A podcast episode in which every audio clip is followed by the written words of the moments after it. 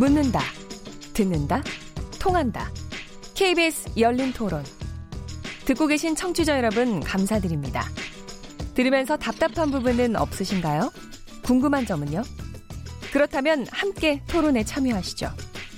유료 문자 9730을 이용하시면 됩니다.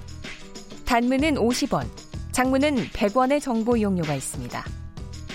스마트폰 어플리케이션 KBS 모바일 콩을 통해서도 무료로 참여하실 수 있습니다. KBS 열린 토론은 언제나 열려 있습니다. 듣고 계신 KBS 열린 토론은 매일 밤 1시에 재방송됩니다. 도시 재생이라는 게 새로 개발하는 거하고 다시 그대로 보존하는 거하고는 상충이 되기 때문에 그걸 이렇게 조화를 맞춰서 한다는 게 쉽지는 않을 것 같아요. 근데 다수의 이 저기 이득이 되는 방향으로 하는 것도 좋지 않나 생각해요. 사익으로 하게 된다면 투기 같은 거라든지 이런 게 좀 걱정이 될 수는 있겠지만 도시 재생을 전반적으로 찬성하는 입장에서는 물론 공익적으로 다 하면 좋겠지만 그게 되지 않는다면 사익도 그렇게 큰 범위가 아니면 괜찮다고 생각을 하거든요. 단기적으로는 확실히 효율적인 정책이라고 생각을 하고요. 개발로 인해서 건축 사업이 또 붐이 일어날 수 있겠지만 그로 인해 피해 볼 수 있고 쫓겨나야 되는 사람들도 있기 때문에 무분별한 개발보다 이게 특징적인 거 있잖아요. 왜 이쪽 지역은 어느 거에 집중되고 어느 지역은 뭐 특화된 그런 지역들이 또 이렇게 있으면 또 도시가 재미있고 활력도 있지 않을까 그런 생각도 들어요. 주변에 많이 발전을 하게 되고 문화 생활을 향유하는데 조금 더 갈증 있는 지방인들에게 조금 더 해결을 해줄 수 있는 요소가 되지 않을까라고 생각을 해서 문화적이라든지 시설적인 면모들이 조금 더 많이 설립이 되어야 낙후된 지역을 좀 더 발전시키는 데 도움이 되지 않을까라고 생각을 했습니다. 네. KBS 열린 토론 오늘 도시재생에 대해서 얘기하고 있는데요. 역시 관심이 많으신지 문자들 많이 보내주셨습니다. 잠깐 몇 개 들여다보도록 하겠습니다. 정희진 문자캐스터. 네, 안녕하십니까. 문자캐스터 정희진입니다. KBS 열린 토론. 오늘은 도시재생 뉴딜 사업에 대해 이야기 나누고 있는데요. 청취자 여러분들이 보내주신 문자 소개해 드리도록 하겠습니다. 네, 먼저 휴대전화 끝자리 2934번 쓰시는 분. 이제 재개발, 재건축을 최소화해야 합니다. 아파트는 문화가 없어요. 이웃과 함께하기도 어렵고 사회가 각박해지는데 일조하는 것 같습니다. 재개발, 재건축이 전국적으로 이루어지다 보니 고향도 고향 같은 느낌이 없어져서 아쉽습니다. 휴대전화 끝자리 2919번 쓰시는 분. 여행을 가면 과거의 흔적이 많이 남아있는 곳을 찾아가는데 왜 주거 정비를 할 때마다 똑같은 건물만 짓는 걸까요? 획일적인 재건축, 재개발보다 지역 특성에 맞는 개발이 필요합니다. 휴대전화 끝자리 6357번 쓰시는 분. 도시재생. 좋습니다. 하지만 철거 없이 기존 건물을 이용해서 개발을 하는 일이 생각만큼 쉽진 않습니다. 수직 증축, 용도 변경 행위가 있을 경우 안전 진단을 받아야 하는데 만족할 만한 결과가 나와야 가능한 일입니다. 또 정비 과정에서 소요되는 비용과 시간이 만만치 않다는 이야기도 드리고 싶습니다 해주셨고요. 콩으로 의견 주신 이왕석 청취자. 저는 신도시를 만드는 것보다 도시재생을 활성화하는 게 바람직하다고 생각합니다. 도시재생을 잘 한다면 수도권 포화 문제도 해결될 겁니다. 라는 의견 보내주셨습니다. 휴대전화 끝자리 8505번 쓰시는 분. 오늘 예비 타당성 면제 발표가 있었는데 이게 무분별한 도시재생을 확대하는 결과로 이어지는 건 아닌지 국보, 국고 낭비가 발생하면 누가 책임질 것인지 걱정됩니다. 휴대전화 끝자리 0324번 쓰시는 분. 손혜원 의원이 개인이었다면 집을 몇 채를 샀던 사람들이 관심이 없었을 겁니다. 공인으로서의 위치를 생각했다면 직접 부동산을 취득하는 방식으로 정책에 뛰어들어선 안 됩니다. 도시재생 사업에 악영향을 주는 건 아닌지 우려됩니다. 네, 마지막 콩으로 의견 주신 민호정 청취자. 전 손혜원 의원이 공익적인 목적으로 부동산을 샀다고 생각합니다. 선의를 행한 정치인이 많이 없다 보니 더 오해를 산 것 같아요. 너무 색안경을 끼고 보지 않았으면 좋겠습니다. 라고 보내주셨네요. 네, KBS 열린 토론. 지금 방송을 듣고 계신 청취자 모두가 시민 농객입니다. 계속해서 참여를 원하시는 분들은 02368-1001번부터 1003번으로 전화 주시면 됩니다. 문자는 샵 9730으로 참여하실 수 있고요. 단문은 50원, 장문은 100원의 정보 이용료가 붙습니다. KBS 콩, 트위터 계정 KBS 오픈을 통해서도 무료로 참여하실 수 있습니다. 청취자 여러분들의 날카로운 시선과 의견 기다립니다. 지금까지 문자캐스터 정희진이었습니다. 네. 정희진 저기 문자캐스터 감사드리고요. 오늘 KBS 열린 토론 도시재생 어떻게 할 것인가 주제로 얘기 나누고 있는데요. 권대준 명 지대 부동산대학원 교수님, 변창흠 세종대 공공정책대학원 교수님, 서민호 국토연구원 도시재생연구센터장님, 이영범 경기대 건축과학과 교수님 네 분 패널과 함께하고 있습니다. 우리가 일부에서 특히 목포 사례를 통해서 뭐 혹시나 이런 도시재생의 전체 좀 메커니즘에 대해서 조금 이제 좀 이해해보는 뭐 이것과 그다음에 지금 현재 도시재생 뉴딜 사업 이거의 전체에 대해서 조금 이해해보는 시간을 가졌는데요. 지금 이거 요 상황에서 조금 서민호 센터장님께 여쭤보고 싶습니다. 지금 이제 이번 목포권도 그렇지만 혹시 도시 재생 사업 지구로 지정이 되거나 아니면 지정이 예측이 되거나 뭐 이랬을 경우에 어, 기대도 있겠지만 사실 외지인들이 여기에다가 투자를 하거나 투기를 하거나 이런 투기 위험성도 같이 장존하고 있는 건지 네, 그거 좀 얘기 좀 해주시죠. 네. 그 도시재생 뭐 계획 같은 것들이 마련된다고 하면 솔직히 조금 핫플레이스 같은 경우는 엄청나게 이제 외지 투자가 들어오는 경향이 있습니다. 예를 들면 그런 데가 어디가 있었습니까? 어, 글쎄요. 제가 여기서 딱 지역을 예, 예. 말씀드리기는 좀 그렇지만 지역 얘기하면 예, 그런 네. 것들이 있어서 이상징후가 나타나기도 하고요. 그래서 뭐 꼭 도시재생 때문은 아니겠지만 국토부에서 이제 뉴딜 정책 하면서 그런 우려가 있었기 때문에 네. 사전에 그 외진 투자 비율이 갑자기 갑자기 급상승하거나 음흠. 사업 계획을 내 가지고 선정하기 한 3개월 전에 어 정규 평균이라든지 아니면 뭐 표준편차보다 갑자기 이상하게 변동이 되는 지역들은 어 사업 선 그 사업 계획서 평가 이후에 모니터링을 해서 배제하는 절차를 일단은 하고 있어서 기본적인 이제 정부에서 그 사업에 대한 투기에 대한 방지책은 마련이 되고 있다. 그렇게 말씀드릴 수 있는데 아니 근데 지금 실제로 그 지구에 대해서는 전체 부동산 매물이나 이런 거를 다 점검을 하고 있어요? 한국감정원에서 네. 어, 로데이터를 갖고 작업을 하고 있습니다. 그래서 아, 어 딱 어떤 어떤 지역이라고 말씀드리지 뭐 뭐하지만 실제로 그것 때문에 탈락하는 사례도 있습니다. 네. 예. 근데 네. 이제 저희가 도시재생 사업이라고 하는 게 꼭 정부 사업만 있는 건 아니죠. 뭐 지자체 자체 사업도 있을 수가 있고요. 네.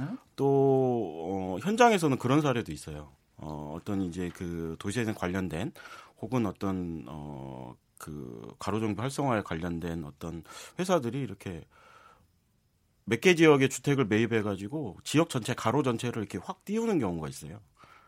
어, 그래요? 예, 앵커 시설들을 집어넣고 거기에 문화 콘텐츠를 집어넣고 재밌는 핫플레이스를 만드는 거죠. 음흠. 그럼 그 지역에 어, 청년들이 들어오고 유동 인구가 늘어나고 하면 지역이 확 뜨죠. 네. 그분들이 거기서 이제 가치를 어, 본인들이 이렇게 어, 받아가지고 빠지면 그게 이제 투기가 되는 거죠. 말 그대로 그렇죠. 단기간에 빠져버리면 거기서 계속 활동을 하면 그게 이제 투자가 되고 지역 활성화 차원에서 그러니까 위험성은 항상 존재한다. 네. 어, 그렇게 말씀드릴 수가 있겠습니다. 혹시 저기 권대중 교수님은 그런 네. 사례나 그런 위험을 보셨습니까?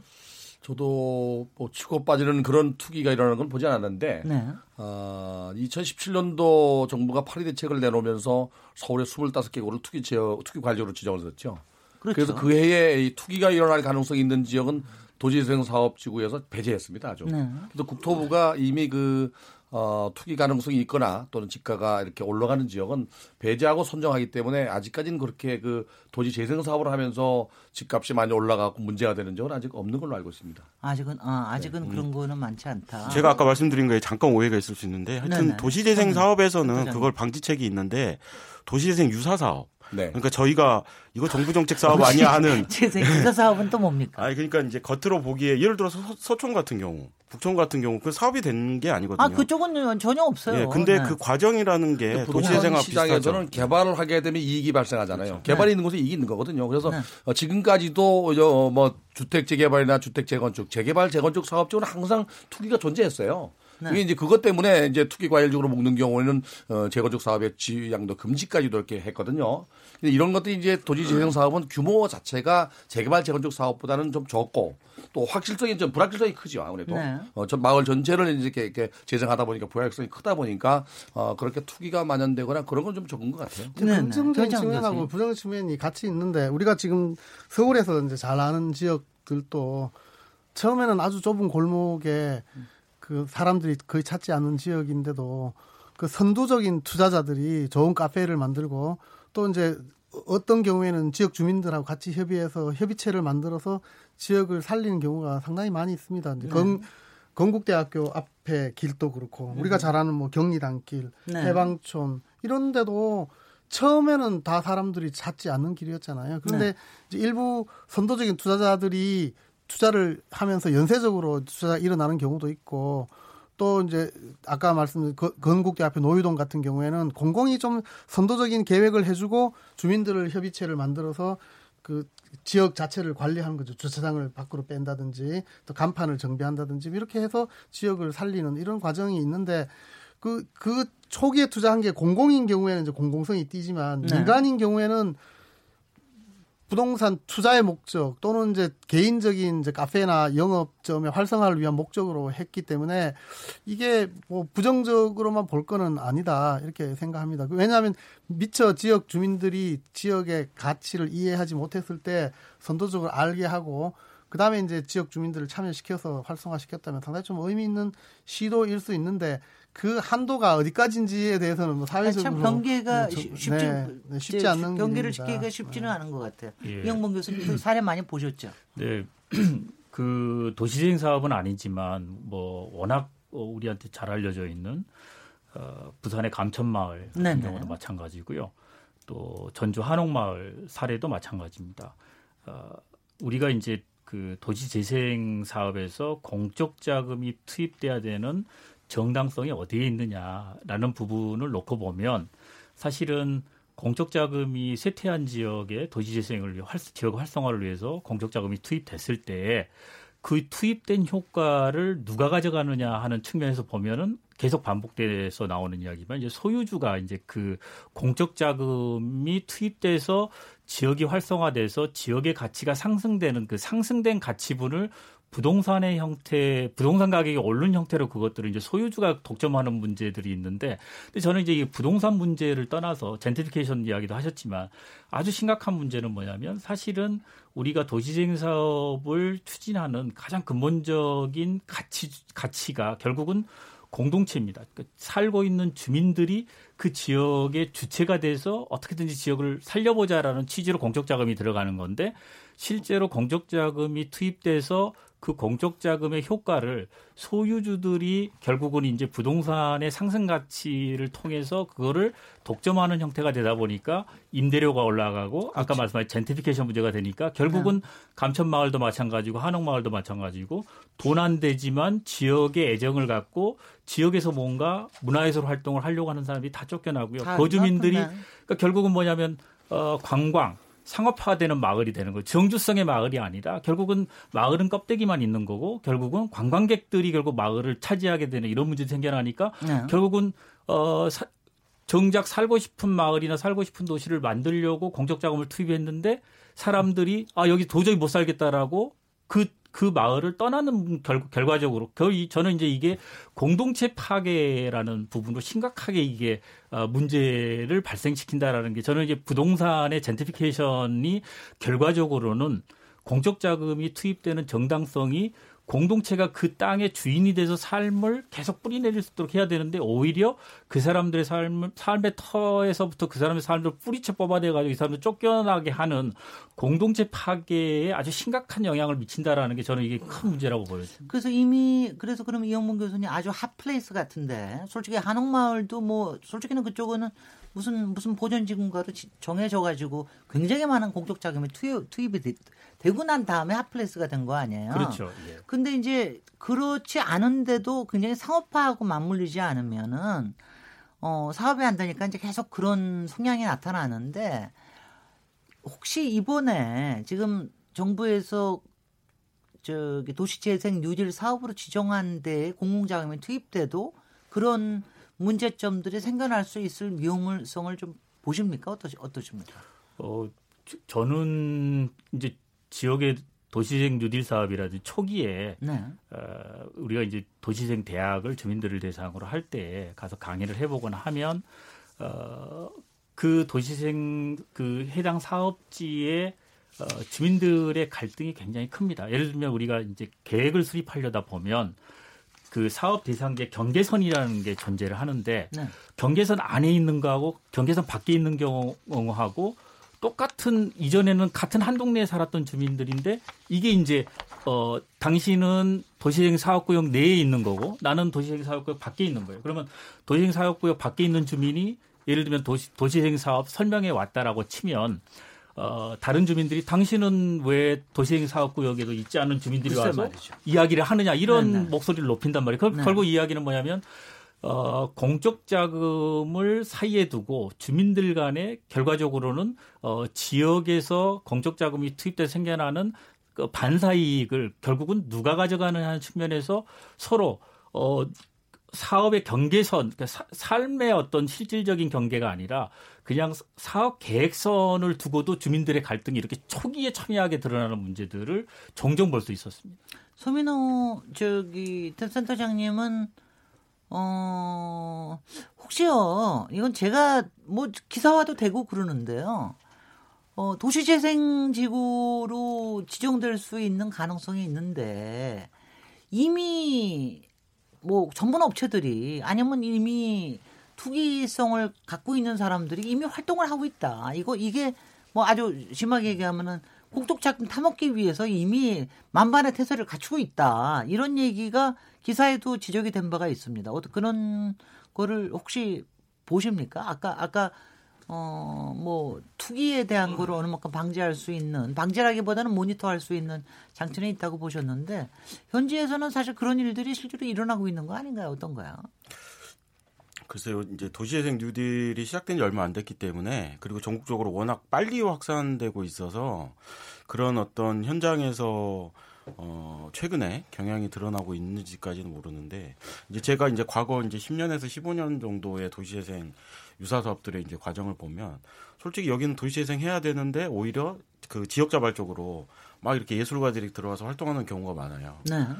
그러면 거기에 이렇게 조금 들어가서 확 동네를 띄우고 빠져나오고 뭐 그런 것 그런 사례들이 있고 그게 뭐 예를 들어서 프랑스 파리 같은 경우 한 10년 걸린다면 우리나라 한 1년 만에 이렇게 확확 변하거든요. 그게 무슨 예. 있더라고 업체 그 뭐 있어요. 무슨 뭐뭐 뭐 비슷하게 예. 그런 게 그런 게 이제 우려가 돼 가지고 아까 이제 네. 말씀드렸던 거고 그래서 이제 그 정부가 거기에 대한 방지책을 갖고 있고 방지를 해야 된다. 그리고 제도적으로도 그분들이 들어와서 거기서 이제 어떤 투기 를 하지 못하게 제도적으로도 보완 장치를 만들어야 된다. 이제 그 차원에서 말씀드렸고 어 최근에 이제 도시재생에 관련돼서 어, 도시재생이 기존에 이제 재개발 재건축 굉장히 어려워지고 어 우리가 우리나라가 거의 부동산 지금 잉여 자금에 거의 매달려 있는 형국인데 나라 네. 자체가 재개발 재건축이나 아파트나 그게 어려워지면 결국은 어떤 식으로 이제 어, 그런 어떤 잉여 가치를 생산을 할 것인가 차원에서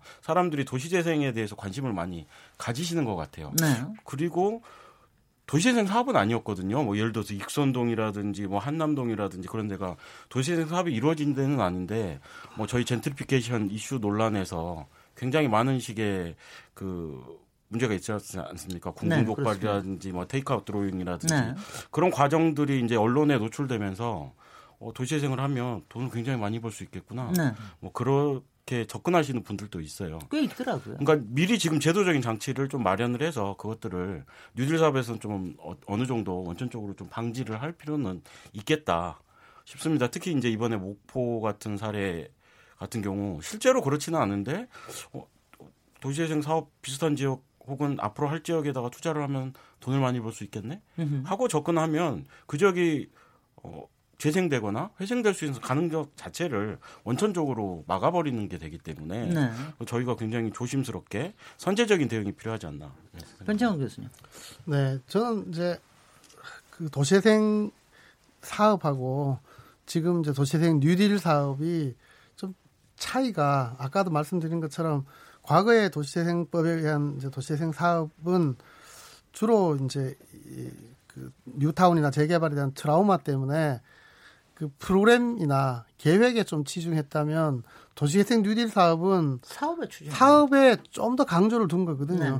그런데 실제 진행되고 있는 거는 사실은 과거에 정부의 도시재생 프로그램이나 계획하고 많이 다르질 않습니다. 그러니까 실제는 저는 이제 도시재생 대상이 되는 현장에 가보면 정말 뭐라도 변화가 일어나야 되고 사업이 일어나야 된다고 생각을 하는데 지금 자꾸 이게 어쩌다가 일어나는 이제 투기라든지 젠트리피케이션이라든지 이런 부정적인 측면에 대해서 너무 조심스러워 하거든요. 정말 어떤 식으로라도 개발이라도 일어나서 주, 주거 환경이 개선이 돼야 되는데 이렇게 조심하게 되면 어떤 문제가 있나 하면요. 정부가 개별 주택에 대해서 지원을 직접 할 수가 없어요. 지 하질 않아요. 그렇겠네요. 그럼 할수 있는 건 뭔가 하면 집이 아닌 나머지. 그러니까 골목. 그다음에 빈집. 그다음에 국공유지. 여기에만 투자를 합니다. 공원, 골목, 뭐. 이렇게 커뮤니티 센터 이걸 만들어요. 근데 실제 우리가 지구를 지정할 때는 집이 얼마나 열악하냐. 그 다음에 도로에 접도하고 있냐, 필지 모양이 어떠냐 이런 걸 보고 대상 지역을 정하거든요. 그러면 그 집이 노후가 돼서 더 이상 그 거처하기가 또는 생활에 불편하다는 거예요. 환경을 개선해야 되는데 개선을 하려면 결국 일부의 철거나 또는 이제 이 철거를 추진하는 사업이 필요한 겁니다. 네. 그럼 사업을 하려면 이익이 생겨야 되잖아요. 네. 그럼 이익이 부족한 부분은 공공이 제도를 통해서 규제를 완화한다든지 또 자금을 저리로 빌려준다든지 또는 보조금을 준다든지 이렇게 할 수도 있지만 그 이익이 생기는 원천 자체를 말살시켜 버리면 아무 일도 일어나지 않는 겁니다. 그러면 그렇죠, 말이죠. 돈이 어디 들어가는가 하면 주택하고 아무런 관계없는 옆 주변만 이루어지고 있는 겁니다. 그럼 정말 정말 필요한 주거 환경이 개선이 되고 있지 않는 거예요. 그래서 저는 이 재생 지역 도시재생 사업에서 너무 지나치게 조금의 이익이 생기는 거 어떤 한 사람이 돈 버는 거에 대해서 너무 조심스러워하면 아무 일도 일어나지도 않고 끊임없이 논의와 계획만 하면서 실제 개선은 일어나지 않는다. 그래서 정말 도시재생 사업이 도시재생 뉴딜로 변경된 의미를 다시 한번 좀 생각을 해보면 좀 더 적극적인 투자가 일어날 수 있는 계기를 마련해 주는데 좀 초점을 맞춰야 되지 않는가. 어, 지금 갑자기 합니다. 뉴딜이 왜 붙었는지 지금 막 알았어요. 뉴딜이라는 게 이제 거기에 돈만 들어서 고로 끝나는 게 아니라 50조 들어나고 나면 그게 또 다른 경제 유발 효과가. 나가지고 그렇죠. 네. 뭐 50조가 한 500조가 되든가 뭐 이렇게 되는 거를 원하시는 거예요. 그래서 뉴딜을 붙였군요. 그런데 너무 조심스러워하는 네, 거. 네, 너무 지금 아니 근데 손혜원 저 역효과가 여기서 나는 거네요. 도시재생에 대해서 너무 눈에 불을 켜고 이제 감시를 하게끔 된 게 이게 조금 나쁜 영향을 미쳤다고 볼 수 있는 것 같은데 원대준 교수님 어떻게 생각하십니까? 우선 도시재생 뉴딜 사업 자체가 지금 우리 그 변장님 교수님 말씀하신 대로 경관 사업이나 도로 관리 사업이나 또는 뭐 이거 이런 걸만 갈 수는 없거든요. 네. 이제 그거를 이제 정부가 주도해서 해야 되겠죠. 그래서 어, 금년도부터는 이제 지역 혁신형 뭐 SOL 사업을 늘리겠다고 그러고 여러 가지 이제 정부가 지원을 하고 있는데 결국에 이제 오래된 주택들이나 기능이 떨어지거나 노후 불량한 주택, 주택 들을 개선하는 건 소유자가 해야 되거든요. 이렇게 됐을 때 우리 또 이영범 교수 말씀대로 어 개발이 진행되고 사람들이 찾아와서 장사가 잘 되면 부동산 가격이 올라가서 결국 그 이익은 토지 소유자, 건물 소유자가 갖고 가는 거 아닌가. 그게 해결 방안은 제 생각에는 그 우리나라에 있는 그 보증금 제도 있고 또 전세나 월세 제도를 말고 그 이외에 매출의 변동 방식 같은 임대 제도도 좀 도입이 된다면 그게 들어와서 어 만약에 그 어, 장사가 잘 되면은 서로가 이렇게 쉐어할 수 있는 방안 그런 것도 도입되지만 되면 좋지 않겠나는 생각이 들어요. 네. 특히 이제 이 도시재생 뉴딜 사업 자체가 이제 시작입니다. 사실 결과가 뭐 나타난 것도 아니고 이제 진행되고 있는데 저도 사실 그 마을 대학이나 뭐 이런 걸 수년 수년 동안 해보면 어 주민이 참여해서 그들의 의견을 듣고 그들의 그 원하는 방향으로 이게 개- 개선이 되고 개발이 되고 변화가 돼야 되는데 사실은 이제 관주도가 너무 또 강하다 보면 이게 또 딴 데로 갈 수도 있거든요. 그래서 저는 그 도시재생 자체가 자체가 주민 중심으로 이 도시재생 사업이 진행됐으면 하는 바람입니다. 저는. 아니 제, 제가 이제 그 얘기를 하니까 제가 머릿속에 딱 떠오르는 게요. 관주도 사업이 되고 돈 투입하고 그런데 이제 민간 건물이나 이런 데 투입 못하고 그러면은 요새도 마을 만들기 한- 가면은 뭐 많이 보이는 거 있지 않습니까? 벽화 잔뜩 있고 네. 여기저기 조형물들 잔뜩 있고 그다음에 일부 공원도 만들고 공중 화장실도 만들고 지역에 뭐 모임도 만들고 그러는데 건물은 다 낙후돼 있는 이런 경우도 꽤 많이 봤습니다. 그래서 거예요. 네. 어, 이 주택을 수리하는 것에 대해서 일정 금액을 아주 저리로 융자를 해주고 있습니다. 그냥 줄 수는 없잖아요. 네. 그래서 이제 그렇게 그 정부가 또 지원하고 있습니다. 네. 네. 그런데 지금까지 그 이제 서울시에서 박원순 시장님이 지금 그 시작한 게 2011년 10월 27일인가 그렇거든요. 네. 2011년 말에 그 도시재생 출구 전략이 처음 만들어졌습니다. 출구 전략이란 말은 재개발 뉴타운 사업이 더 이상 안 되겠다 해서 이제 해제할 수 있는 그 방법이 법으로 만들어진 게 2011년 말입니다. 그래서 2012년부터 이 그야말로 뉴타운 재개발을 해제하는 그래서 사업을 더 이상 안 하는 이런 게 이제 활성화된 거죠. 근데 이제 문제는 뉴타운 재개발을 해제하고 나면 그 다음에 어떻게 할 거냐에 대한 사업법이 있어야 되는데 그 법이 이제 두 가지가 있는 거예요. 하나가 아까 소개하신 가로주택 정비 사업이고 또 하나가 주거 환경 관리 사업인데 네. 주거 환경 관리 사업은 집을 고치진 않습니다. 그러니까 주변 환경을 그렇죠. 개선하고 그다음에 네. 이제 커뮤니티 활성화하는 데 초점 맞춰져 있고 가로주택 정비 사업은 집을 소규모로 20호 이상에 대해서 정비를 하는데 네. 문제는 이거는 이제 조건이 아주 까다롭기 때문에 성과가 거의 없어요. 네. 그러니까 실질적으로 지금 이제 뉴타운이나 정비 사업이 해제된 지역 또는 뉴타운 자체가 대상도 안 됐던 낙후된 지역을 정비하는 법적인 장치가 거의 없었다고 봐야 됩니다. 네. 최근에 이제 빈집 등 소규모 정비법이 만들어져서 으흠. 이제는 이제 아까 소개하신 이제 자율주택 정비 사업이라 해서 두 집, 세 집, 네 집이 합해서 그 사업을 할 수 있는 법적 장치가 이제 만들어졌 고요. 네. 또 빈집을 이제 모아서 사업할 수 있거나 보존할 수 있는 법이 만들어졌고, 그 다음에 이제 건축 협정 제도가 이제 막 발효돼서 막 시작되고 있는 거거든요. 네. 이제부터 그야말로 도시재생 사업이 이제 가능한 근거가 이제 만들어진 겁니다. 거기다가 네. 이제 그 정부가 지금 혁신 지구라 해가지고 열 집이 있는데 그 중에서 한 명이 안 팔겠다 하면 난 동의 못 하겠다 하면 그 지역을 빼야 됩니다. 그러면 음. 사업 자체가 안 되잖아요. 근데 네.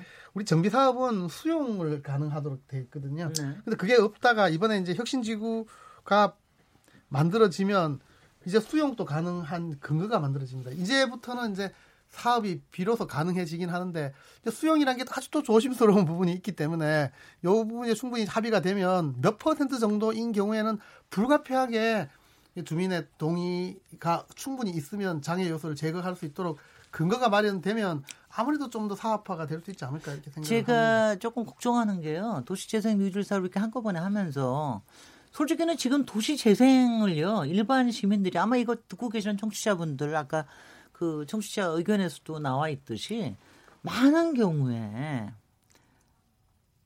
어떻게 보면 이영범 교수님하고 생각이 비슷할지 모르는데 기존에 있는 걸 보존하고 그거를 조금 복원하고 그래가지고 그대로 사는 거라고 음. 생각하시는 분들이 많아요. 도시 재생이라고 하는 게. 그래서 지금도 얘기하면은 아, 좀 옛날 정치를 그대로 살리게 해주세요. 역사를 보존하게 해주세요. 그 다음에 어, 기존에 뭐, 저기, 뭐, 약간의 그, 그, 뭐, 어떤 풍경이나 이런 것도 잘 보가, 보존을 해주세요. 이런 쪽으로 가, 지금 도시 재생에 대한 게 굉장히 그쪽으로 좀 이미지가 굳혀져 있는데, 사실 요번에 뉴딜 사업을 보면은 그 도시재생 뉴딜 사업은 거기에 끝이지 않겠다는 거 아니에요. 그렇습니다. 조금 더 가서 그 안에서 실제로 사업들이 일어날 수 있도록 하겠다는 거 아닙니까? 근데 네, 그때 근데 그때 그렇게 사업이 일어나고 그러면은 또 그때쯤 되면은 국민들이 이거 배신 이야 이렇게 나오는 거 아닌지 모르겠네. 이영문 교수님 어떻게 보십니까? 저, 저는 이제 그게 어, 관주도에 단기간에 어떤 형태로든지 간에 이게 정책 과제로 채택되면서 도시생 사업을 대대적으로 물량 공세를 하다 보니까 네. 단기간에 성과를 낼 수밖에 없는 압박, 심리적 압박이 결국은 말이죠. 뭐 네. 이런 어, 그 대대적인 물량 공세 형태로 지금 도시생이 풀려나가는 것 같고요. 어, 너무 우리가 이제 도시생 사업이 등장하게 된 배경을 보면 사실은 세태라는 문제가 아주 밑바닥에 깔려 있는데 재생 사업에 이게 저희 저희가 거기에 올인하다 보니까 세태 문제를 간과하는 것 같아요. 그러니까 이 세태 문제를 간과한다는 이야기는 어, 도시재생 선, 어, 그 뉴딜 사업 그 선정된 지역들을 가보면은 사실은 어, 지금 우리가 갖고 있는 저성장 시대의 노령화, 저출산 노령, 젊은 사람은 하나도 안 살고 예를 들면 7, 80대 노인분들만 한뭐 한 80가구 사는 마을인데 결과적으로 이제 세태들밖에 없는 상황인데 도시행 사업이 들어가면 이 사람들이 그 세태 원인이 해당되는 사람들이 재생의 주체가 돼야 되는 이런 모순들이 있는 거고 이분 그런데 이제 어 이게 세태가 됐으면 지금 그 쇠퇴된 상황에 맞게끔 재생으로 가기 전에 저는 축소라는 게 필요하다고 보여져. 그러니까 네. 어, 자신들이 그 거기서 살 수 있는 정도의 볼륨을 우리가 개발 시대를 살았기 때문에 개발 시대에 과대하게 팽창된 잉여 공간이라든지 이런 부분들을 일단은 저는 이제 축소하는 게 필요한데 이 축소 과정 없이 지금 이 부풀려져 있는 개발 시대 부풀려진 상태에서 재생이 들어가고 그 다음에 재생이 단기적으로 관이 주도하는 어, 사업 중심으로 성과를 만들려다 보니까 결국은 대부분이 지금 보면은 마중물 사업에 상당부 200억 평균적으로 200억 사업이 들어가면 200억 네. 사업에 마중물 사업이 들어가거든요. 이 마중물 사업은 대부분 하드웨어 사업입니다. 네, 네. 그런데 하드웨어 사업을 보면은 결국은 그 지역에 있는 개개인들이 소유하고 있는 것들을 다시 이제 그것들 매입하고 공공이 이 사업을 위해서 매입하고 계획을 수립하고 인허가 절차를 거쳐서 뭔가 개발을 하겠다는 예, 거죠. 예, 건물을 지어서 예를 들면 주민 앵커 시설 같은 걸 만들고 딱 나면은 사업이 종료됩니다. 네. 그러면 운영비가 없어요. 운영비가 없으니까 주민들이 이제 주민들이 운영해라라고 그 시설 앵커 시설을 만들어 놨는데 운영비는 그 이후에는 더 이상 지원되지 않고 그러면 음. 결국은 건물만 남게 되는 상황들이 결과적으로 굉장히 많이 어, 도처에서 발생하니까 그거에 대한 압박이 다시금 어, 도시재생 뉴딜 사업의 어떤 성과주의로 또 결국은 이런 상황들이 또 성과주의로 계속 내모는 게 아닌가라는 생각이 좀 들거든요. 그런 우려가 있을 수 있겠습니다. 네. 여기서 잠깐 쉬었다가요. 3부 토론을 이어가도록 하고요. 지금 여러분께서는 KBS 열린 토론 시민 김진애와 함께하고 계십니다. 토론. 듣기만 하면 답답하시죠? 유료 문자 9730으로 문자 보내시면 토론에 참여하실 수 있습니다. 짧은 문자는 50원, 긴 문자는 100원의 정보 이용료가 있습니다.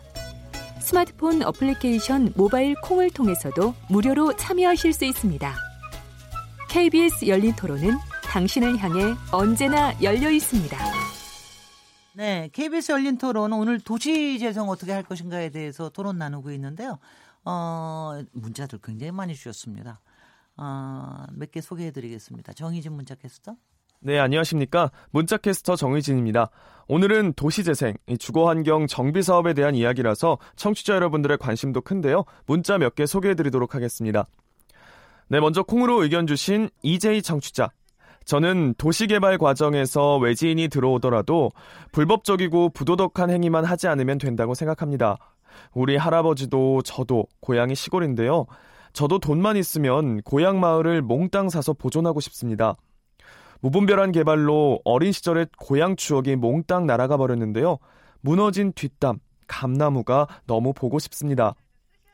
네, 휴대전화 끝자리 8950번 쓰시는 분. 저는 도시재생 과정에서 외지인의 참여를 최소화해야 한다고 생각합니다. 그렇지 않으면 원주민은 이익을 못 보고 외부인만 이익을 보게 됩니다. 휴대전화 끝자리 8588번 쓰시는 분. 앞서 토론에서 도시재생에도 외부인의 투자가 필요하다.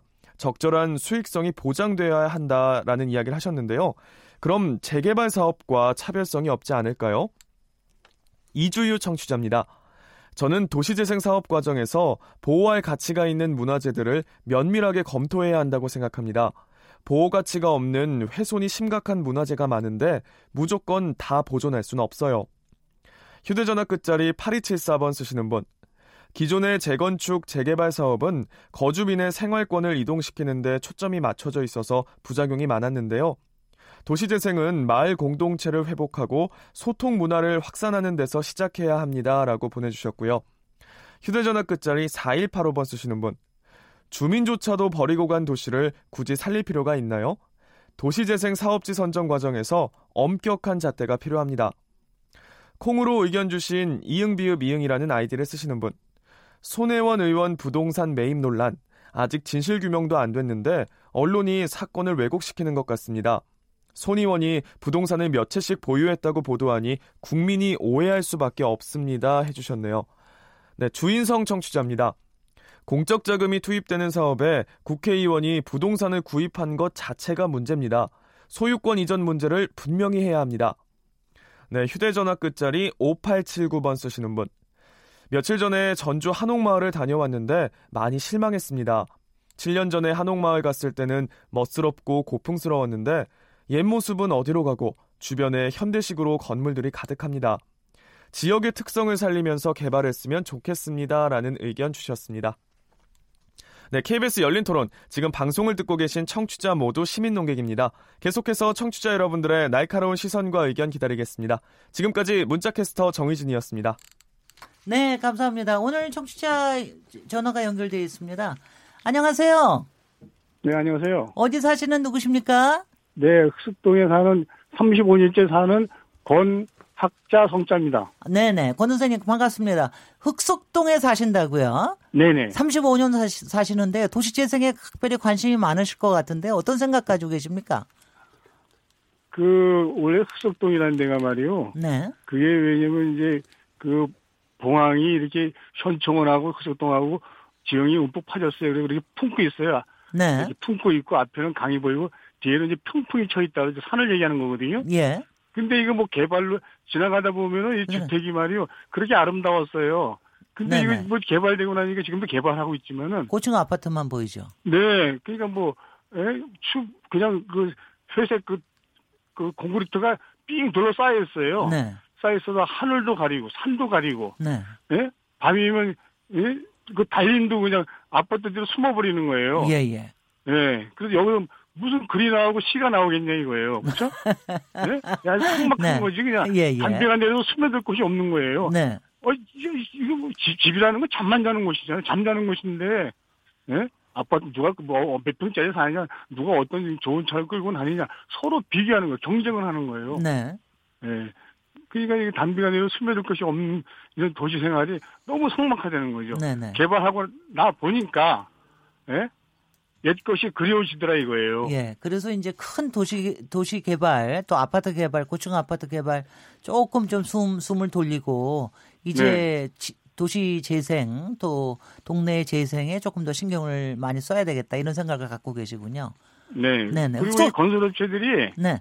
건설업체들이 이게 어떤 조금만 터만 있으면은 네. 돈벌이가 되거든요. 그러니까 수단과 방법을 가리지 않고 그 장밋빛 꿈을 꾸게 그냥 자꾸 펌프질하는 거예요. 흑석동에 사시는 집은 어떤 집이십니까? 아 저는 저, 저 단독주택을 가지고 있었죠. 네네. 가지고 있었 네. 지금은 못 가- 지금 단독주택을 가지고 있고 네. 예? 무슨 행사 때 한강에서 밑팔구에서 불꽃 노래면 그것도 봐야 되는데 더 높이 더 높이 올라가야 이렇게 예, 예. 있어요. 조금 네. 오랫동안 거기 사실 수 있게 되기를 바랍니다. 가-. 감사합니다, 권 선생님. 네, 고맙습니다. 네, 두 번째 전화 연결하겠습니다. 안녕하세요. 네, 안녕하세요. 어디 사시는 누구십니까? 경기도 여주에 사는 신경현이라고 합니다. 네네, 여주의 신경은 선생님. 어떤 의견 갖고 계십니까? 아, 그 도시 계획을 함에 있어서 아까 뭐 계획 시간이 많이 소요된다고 그런 얘기가 있어가지고요. 네. 좀제 생각은 이 도시 계획을 함으로써 그 계획 시간이 많이 소요되면은 소규모 계획을 좀 해가지고 실질적으로 실행을 옮겨서 그쪽에서 이제 시행해 나가면서 시행착오를 겪으면서 이제 발전을 해 나가는 게 좋을 것 같아요. 네. 그리고 또한 가장 중요하다고 생각하는 게 이게 뭐 치고 빠지기식이 아니라 네. 해 놓고 나서 사후 관리가 중요하다고 생각해요. 이게 그렇습니다. 운영을 하면서 네. 무조건 뭐 잘 될 수만 있는 것도 아니고 무조건 망할 수만 있는 것도 아니라서 네. 이게 하다가 뭐 난관이 올 수가 있는 건데 그걸 어떻게 헤쳐나갈지까지도 좀 네. 어떻게 운영하는 거에 대해서 좀 생각을 하고 그 부분까지도 계획을 하는 게 좀 좋을 것 같다고 생각이 듭니다. 저는. 예, 예. 신경은 선생님, 저기 좋은 예. 지혜 감사합니다. 여주시에도 예. 아마 언젠가 도시재생 지구가 있을지도 모르겠는데요. 주변 동네에 예. 많이 관심 가져주시고요. 도시계획 업무 잘 하시기 바랍니다. 감사합니다, 예, 신 선생님. 감사합니다. 네. 예.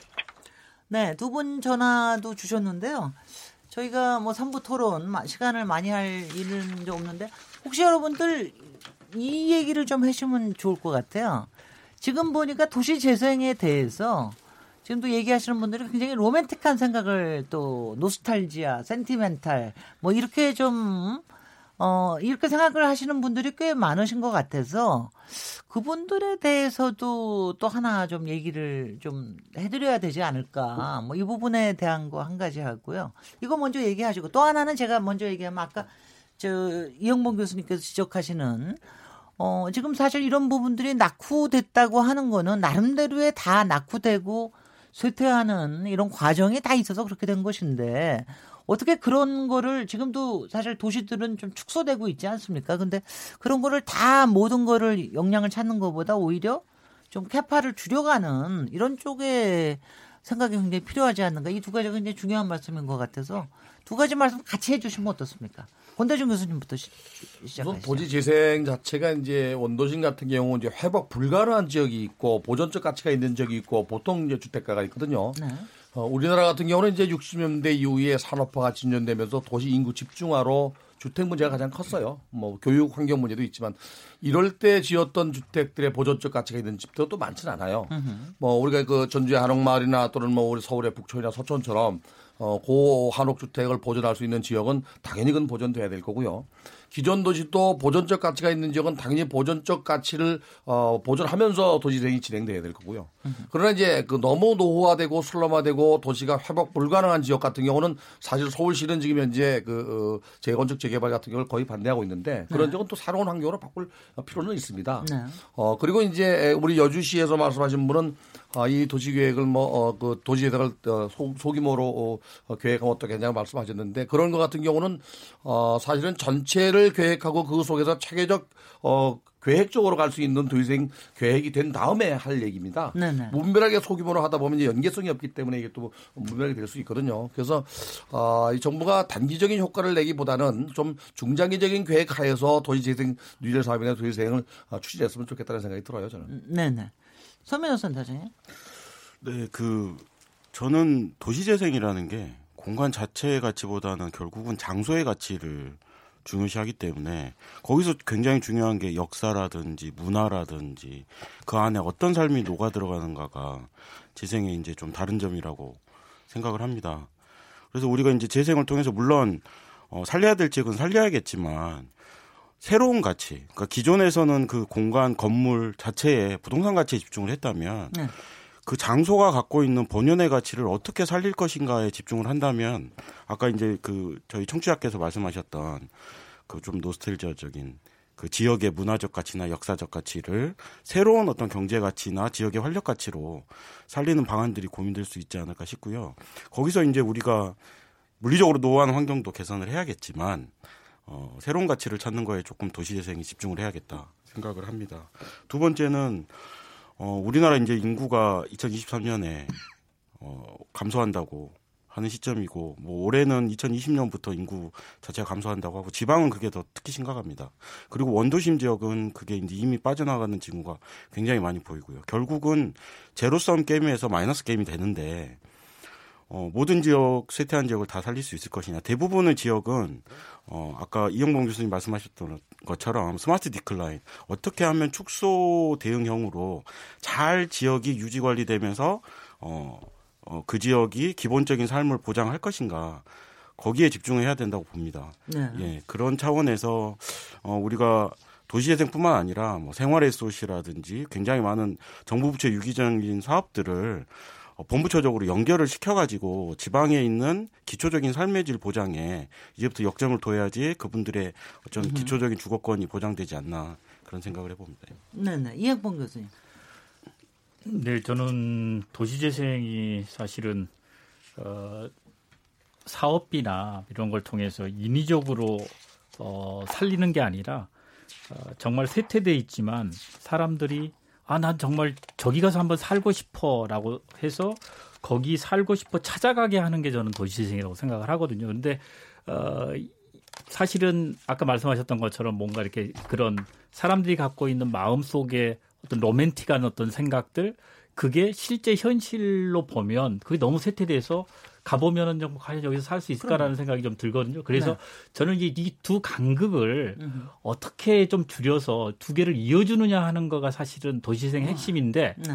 저는 오히려 이제 그 쇠퇴된 물리적인 상황에 너무 이게 어, 치우쳐 있다 보니까 오히려 사람들의 마음을 그 안에 담지 못하는 상황들이 생겨나는 거라고 생각을 하고요. 그래서 어, 나이든 노령화된 마을에 그게 쇠퇴돼 있지만 노인들끼리 얼마든지 행복하게 살 수 있는 그런 환경들이 가능하거든요. 그러면 노인 노인들끼리 행복 노인들이 행복하게 살 수 있는 마을을 어, 만들 수 있도록 그분들이 필요로 한 의견을 듣고 그분들이 스스로 만들어 나갈 수 있는 부분들을 좀 더 기다려주고 필요한 부분들을 지원해주고 하는 게 필요한데 필요 이상으로 너무 많은 것들이 들어가게 되면 그것들을 받아낼 어떤 역량이 안 되는 분들이 소위 말해서 이제 감당을 못 하니까 어, 사업비의 효율의 측면도 있고 그 다음에 네. 그게 작동되지 않다 보니까 결과적으로는 예산 대비 성과의 문제들이 지속적으로 반복되는 게 아닌가라는 생각이 듭니다. 네네.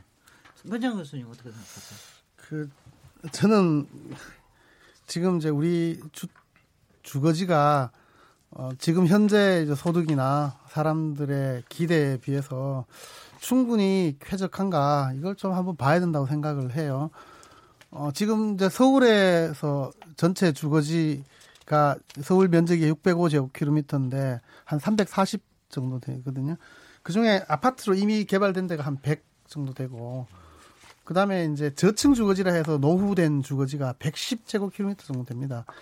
이 110제곱킬로미터가 아파트로 가기 위한 대기 장소냐, 아니면 이 지역이 아파트 사람들이 부러워할 정도로 새로운 삶의 질이나 삶의 가, 장소의 가치를 지닐 수 있도록 만들 거냐 이 선택의 기로에 있는 거거든요. 네.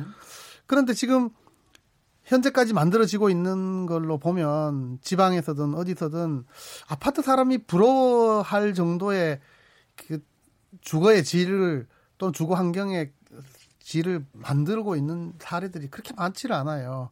그래서 필요한 경우에는 사실 지금 현재 만들어진 집이 오래된 뭐 역사와 전통을 갖고 있는 집도 일부는 있지만 많은 경우에는 아주 여건이 안 좋을 때 자원이 없을 때 그다음에 아주 싼 자재로 임시로 만들어진 경우가 대부분이거든요. 그러면 그 주택은 집단적 정비가 필요한 겁니다. 네. 대규모로 철거하고 쫓아내고 이런 정비가 아니라 주민이 합의 가능한 범위 내에서 삶의 질을 유지하면서 비용을 절감하면서 새로운 주택을 공급해낼 수도 있거든요. 그때 지금 삶의 수준을 훨씬 제고하면서 주거 비용을 절감하면서 사람 아파트 사람들이 부러워할 공간을 만들어낼 수가 있는데 이 지역은 과거의 재개발이나 뉴타운에 대한 트라우마 때문에 건드리면 안 된다. 이러기 때문에 아무 일도 일어나지 않을 가능성이 있는 거예요. 그래서 이 110제곱미터 전체를 다 아파트가 돼서는 안 되고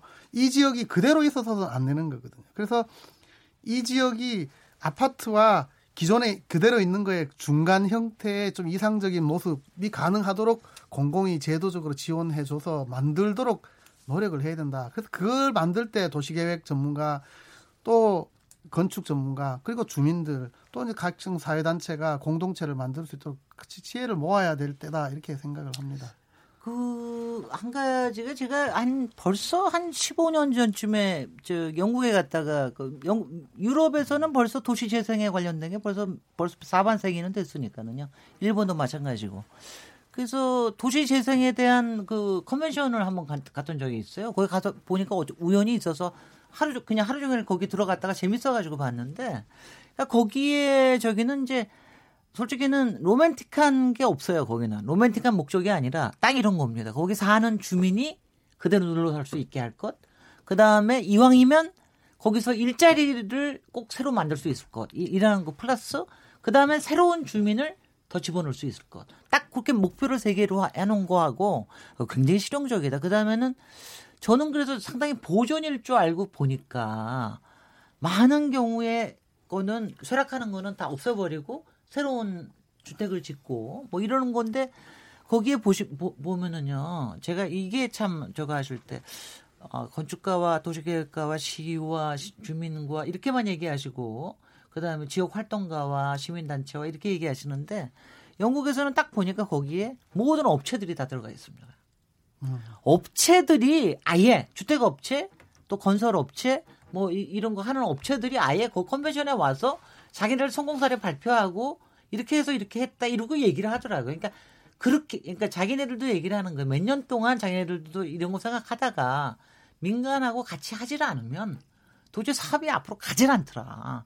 그래서 그렇게 해가지고 하는데 이 사람들은 이제 어느 정도는 공익적으로 일을 할 수 있게끔 만들어주는 터전을 만든 거죠.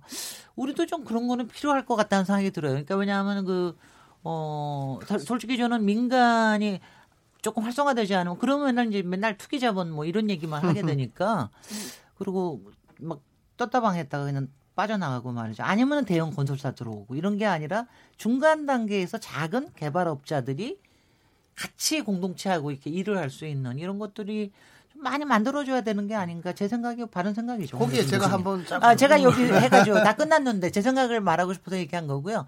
마지막에 한 50초 정도씩 네. 제가 얘기한 것과 또 여러분들이 저기에서 도시재생에 우리의 정말 어떻게 갈 것인가에 대해서 여러분의 생각을 한 50초 정도씩 얘기해 주시죠. 지금 우리가 오늘 어. 그 주거용 부동산에 대해서만 이야기를 했는데요. 네. 사실 도시가 활력을 찾고 도시가 살아나는 사람이 찾아놓은 도시를 만들려면 지금 말씀하신 대로 뭐 스페인의 빌바오나 영국의 어, 셀필드라든지 또 일본 같은 경우 또 도시생을 우리보다 더 먼저 시작을 했는데요. 어, 예를 들면 뭐 옛날 그 여러분들 뭐 시청자분들도 다녀오셨겠지만 후쿠오카의 유하인 같은 경우는 유하인 같은 경우는 옛날 도시 온천 산골 지역의 사람들이 찾아오게 만들었잖아요. 네. 그러면서 그 가게로 사람들이 그 활력 있게 만들었고 또 뭐 삿포로 같은 경우는 삿포로 맥주 공장이 1868년도에 만들었거든요.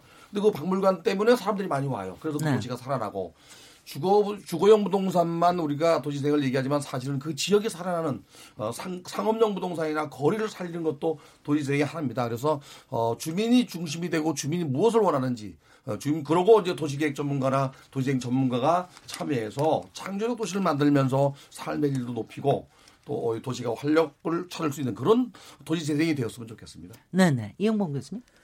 저는 도시재생이 뭔가 어, 사업화나 제도화의 어떤 경제적 틀에서 우리들의 삶이 추구하는 가치를 뭔가 실험하고 실천할 수 있는 다양한 장이 됐으면 좋겠고요. 그런 장에 한 세 가지 정도가 정말 중요하게 핵심적으로 다뤄졌으면 좋겠는 게 청년들이 정말 지역에 그렇습니다. 찾아가서 그렇습니다. 지역에서 뭔가 활동할 수 있는 터, 터전을 좀 만들고 환경을 좀 판을 만들어주는 게 필요하다고 보여지고요. 네. 두 번째는 주민주도성을 이야기하는데 그 주민주도성이라는 거가 결국은 어, 마을관리 협동조합의 형태 같은 거죠. 주민들이 자기네들이 어, 기술을 가지고 집도 수리하면서 혹은 어, 동네에 있는 작은 가게들을 음흠. 일종의 공유 가게처럼 운영할 수 있는 그런 어, 마을관리 협동조합이 정말 도시재생에서 이렇게 활성화될 수 있는 방안들을 좀 찾아줬으면 좋겠고요. 마지막으로는 어, 뭐 목포의 손혜원 의원 같은 케이스도 있지만 어, 자산 공유에 어, 공동체 자산화가 어, 도시재생에서 다양한 사례가 좀 생겼으면 하는 바람입니다. 네네. 서민호 선대장님. 네, 뭐 주거지 재생 쪽으로 조금 얘기가 나눴는데 그것보다 더 중요한 게 저는 국가 균형 발전 차원에서 어, 지역 도시들을 어떻게 살리고 어떻게 관리할 것인가. 여기서 결국은 실천 수단이 현재는 도시재생밖에 없다고 생각을 합니다. 네. 왜냐하면 도시재생에도 경제기반형 중심식이라는 도시재생이 있고 목포도 그런 의미에서 지금 사업이 진행되는 거거든요. 우리가 이제 중앙 정부가 조금 더 집중해서 어, 지역의 경제 기반을 살리는 거에 저는 좀 선택과 집중 전략을 가져가야 된다고 보고 주거지는 당연히 이제 주민 주도적으로 더 갈 수 있는 그런 토대를 마련해야 되고요.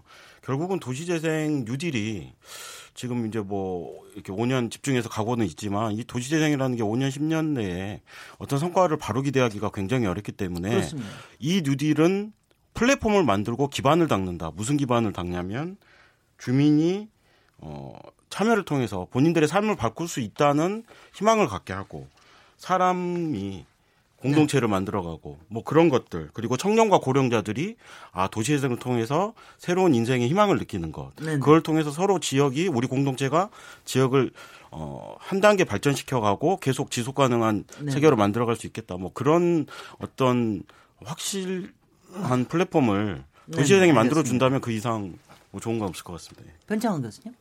네, 제가 대원생들하고 지방의 재생 현장에 갔는데 과거 재, 재생법에 의해서 재생한 사업이에요. 한 4년 했는데 열심히 주민들을 교육시켰더니 이제 할머니 할아버지 연세가 다 드셨대요. 많이 이제 돌아가시고 이제는 잘 안 나오신다고. 재생 사업은 끝났는데 지금은 그러니까 이론에 그칠 게 아니라 실제 주거 환경이 개선되고 실제 살 사람이 거주할 만한 공간을 만들 수 있도록 하려면 누가 나서야 되냐? 공공 또 돈만 예산 줘서 뿌리는 게 아니라 실제 사업이 가능하도록 뭐 LH든 SH든 이런 공공 디벨로퍼가 나서고 또 아까 사회자께서 말씀하신 것처럼 민간 업체가 붙어서 실제 환경이 개선될 수 있으려면 도시계획, 건축, 자금, 사업비 부담 이런 것들을 어떻게 개선할 건지에 대해서 아주 구체적인 모델이 나와야만 실질적인 도시재생 효과가 있지 않을까 이렇게 생각이 듭니다. 네. KBS 열린 토론 오늘 도시재생 어떻게 할 것인가 주제로 얘기 나눠봤습니다. 이제 마칠 시간입니다. 오늘 토론에 참석해 주신 권대중 명지대 부동산대학원 교수님, 변창흠 세종대 공공정책대학원 교수님, 서민호 국토연구원 도시재생연구센터장님, 이영범 경기대 건축학과 교수님 감사드리고요. 저는 내일 7시 20분에 다시 돌아오도록 하겠습니다. 감사합니다. 감사합니다. 감사합니다.